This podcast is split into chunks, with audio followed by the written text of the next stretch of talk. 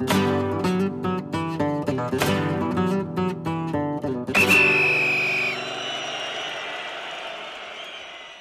さんこんにちはペリオディスタ小沢です、えー、今回は、えー、日本時間の昨晩の8時に行われました UEFA チャンピオンズリーグの準々決勝それから準決勝の組み合わせ抽選会の結果を受けてえー、ラリーガの3クラブの対戦カードが決まりました。え、現状ラリーガ3クラブはレアル・マドリー、アトレシコ・デ・マドリー、ビジャレアルが、え、3チーム残っておりますけれども、まあ、いずれもなかなか難しい相手とやはりなりましたね。まあ、ただ、えーまあ、プレミア勢も含めてですけれども、えー、同国対決はこのタイミングでは避けたいなというところはありましたし、えー、まあ、そこは避けることができたと。まあ、そこを避けようと思えば当然ね、プレミア勢3つ残ってますから、えー、プレミア勢との対戦は覚悟しなければいけないというところで、えー、覚悟はしておりましたが、いざ、えー、当たるとなるとやっぱり嫌だなというところは個人的な、えー、感情として、わがままな感情が湧いてきておりますけれども、えー、まずレアル・マドリーはチェルシーとの対戦、アドレシコ・デ・マドリーは、マンチェスター・シティとの対戦、ビジャレアルはバイエルンとの対戦ということで、まあ、ラリーガ勢3チームは、えー、現状では、えー、優勝候補の一角には入ってこないと個人的には見ておりますので、まあもちろんね、えー、そのラリーガ勢3チームの中ではマドリー、それからアトレシコ・デ・マドリーは自力があると。いう評価を受けるかもしれませんが、まあ、やはり今残っているプレミアの3クラブ、マンチェスターシティ、リバプール、チェルシー、それからバイエルン・ミュンヘンの4クラブと、えー、比べるとやはり、えー、力、サッカーの質、えーまあ、戦争等々で、えー、劣るラリーガ勢だという見方ははっきりと、えー、持ってますので、まあ、そういう意味では胸を借りるつもりで、えー、思い切って臨んでほしいなと思っておりますけれども、えーまあ、今回この動画に関して言うと、チェルシーと、えー、レアル・マドリーの一戦を、フューチャーフォーカスして、えー、お届けしたいと思いますので、えーまあ、勝手にフォーメーション図も、えー、組みながら、えー、皆さんに、まあ、プレビューはまた直前で出すかもしれませんが、えー、現状での、えー、見通しについてお話ししたいと思います。はい、えー、チェルシー、青、えー、白、マドリーで作りました。まあ、ファーストレグ、スタンフォードブリッジ、ロンドンですので、えー、左、チェルシー、ホーム扱い、右、マドリーということで配置をしました。で、まあ、個人的にはもちろんね、チェルシーの試合はシーズン通してずっと見てきているわけではないので、えー、あまり多くは語れませんが、まあ、個人的にマドリーと、えー、やった時に、まあ、直前のね、ラウンド16のリール戦2試合は見たんですけれども、えー、まあ、マドリーの、えー、まあ、出方とか配置見たときには、まあ、チェルシー中盤3枚で、まあ、ジョルジーニョをね、ハンカーに置いて、カンテ・コバチッチの中盤3人での352よりも、まあ、個人的には、えー、この形、3421の方がマドリーは嫌なんじゃないかなと思いましたので、こういう配置、スタメンで勝手ながら置かせていただきました。えー、まずチェルシーから行きましょうか。ゴールキーパーエドワル・メンディ、えー、ディフェンスライン、えー、まあ、スピリクエタがね、えー、このセンターバックに入る可能性はありますし、右のウィングバックに、えー、リース・ジェームズ、えー、スタートで起用してくるかもしれませんが、えー、ディフェンスライン右からいきましょう。クリステンセン、チアゴ・シューバー、リュディガーで、えー、一応設定してます。えー、右のウィングバックにはスピリクエタ、左にマルコス・アロンソ、えー、まあ、ボランチは、えー、使い方いろいろあると思いますけれども、えー、ちょっとジョルジーニョは外させていただきました。え、カンテとコバチッチを入れて、えー、ツーシャドウはメイソン・マウントとプリシッチ、えー、そしてまあトップはね、ここ最近の試合ルカクではなくカイ・ハバーツが、えー、務めることが多いですから、えー、カイ・ハバーツで置いております。一方のマドリーですけれども、えー、まあ、アンチェロティ監督はほぼ今シーズンで言うと、早いタイミングでメンバー固定化して、まあ、特に中盤の3枚とベンゼマ・ビニシウスは変えないと、まあ、ディフェンスラインも基本的には変えないですし、えー、まあ唯一、えー、競争があるポジションは右のウィングだと思いますので、まあそこは、えー、ね、こう直近の試合を見てると、まあ、特にこの試合もチェルシー相手に、えー、まあ特にファーストレグ、えー、アウェーですと、マドリーは引き込んで、えー、中盤ミドルサードセットで、まあ、守備から入ると思いますので、まあそうなった時にアセンシオよりもロドリルゴの方が、まあ守備の強度、上下度、それからまあ中間ポジションもね、えー、的確に取れるというところで、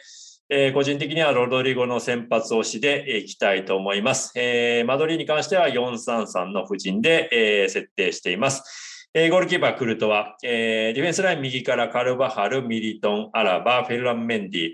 えー、中盤は、えー、カゼミーロ、モドリッチ、クロースの、えー、いずれもね、えー、もう3人とも30オーバーで、まあ、モドリッチに関して言うともう36ですけれども、えー、まだまだこの3人の輝きは、えー、薄れておりませんというところで、チェルシーファンの皆さんにはお伝えしておきたいと思います。えー、前線右はロドリゴ。まあ、そして今シーズンはやはりこの2人、ベンゼマとビニシウスがもう抜群にいいですし、まあ、決定力、それから、まあ、ビニシウスのドリブル突破やディフェンスライン背後への、スプリント。まあ、そこは相当このチェルシー相手に脅威を与えられると思いますし、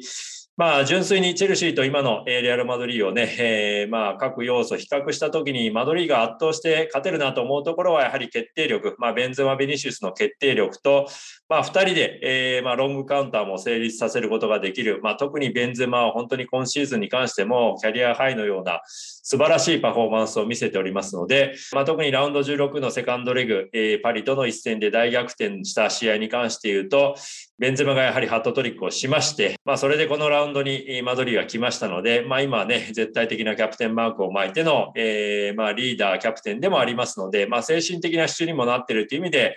今、ベンゼマが果たすこのマドリーでの役割は非常に大きいですし、まあと、チェルシーファンの皆さんが気になるであろうアザールに関して、えー、コメントしておくと、まあ、現状アンチェロッティ監督の信頼はかなり低いですし、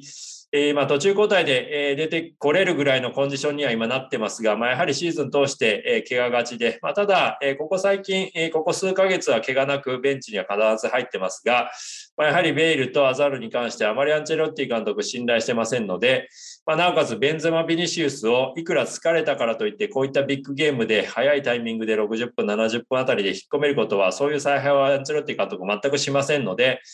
えー、まあ、右に関してもロドリゴがスタートで出るんであれば、えー、交代カードを切るカードとしては、選手を、えー、まあ、ほぼその一択、え、まあ、それからまあ、もし勝っていれば、え、逆に、中盤の、え、バルベルデなんかを入れて、えー、4-4-2気味にして、え、まあ、しっかりと中盤4人で埋めてしまって守ってしまうというような、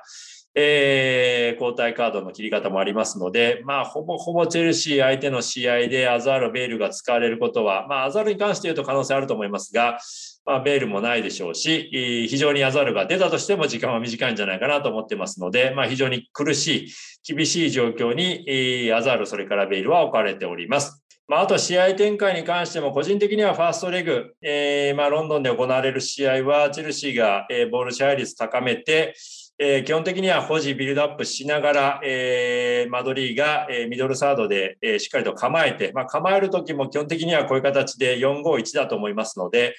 えーまあ、例えばベンゼマが、えー、ハイプレス出たときに、まあ、こういう形でマドリーが3トップで、えー、相手の3センターに、ハイプレスをバチンと同数で当てていくことは、まあ、まずないでしょうと。まあ、そうなると、えー、チェルシーは、まあ、3バックをね、えー、かなり幅を取りながら、ゆったりとボールをつないで、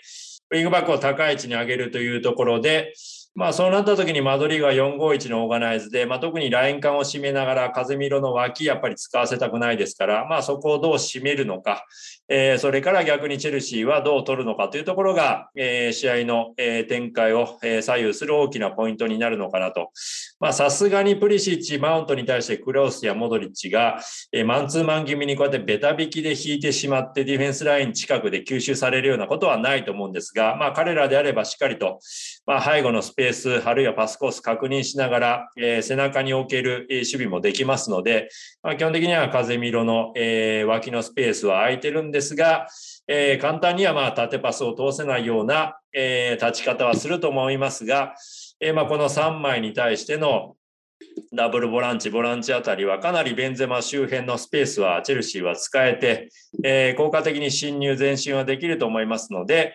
えー、まあそこからどう攻撃を繰り出すのか。ただまあそういうところでね、えー、中途半端に引っ掛けると、まあ、逆にクロースから、えー、ビニシウスで、えー、1本っていうところはありますし、まあ本当に、えー、ベンゼマ・ビニシウスと2人で、えー、ロングカウントを成立させることができる、それぐらいのスピード、精度、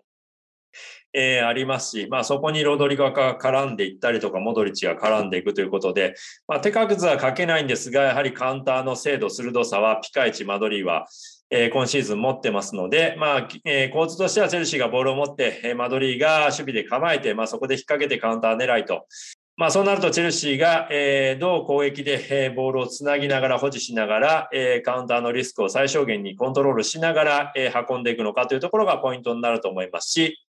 まあ、少なくともファーストレグはそういう展開で、マドリーからするとローテンポな展開、ロースコアな、えー、まあファーストレグを望むんじゃないかなと思いますので、まあ、セカンドレグ、サンチャゴベルナ、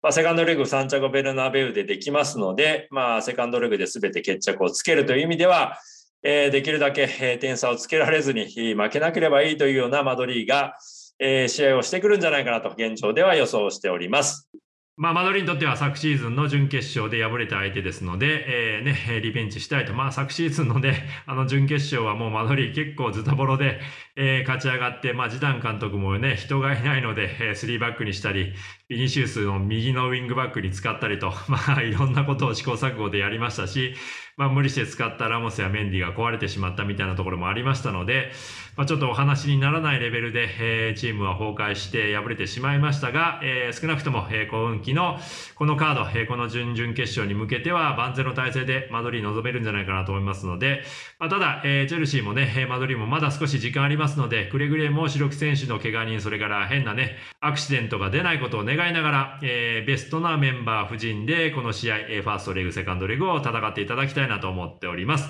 ということでえ、また次の動画でお会いしましょう。ご視聴ありがとうございました。アサラプロクシマ。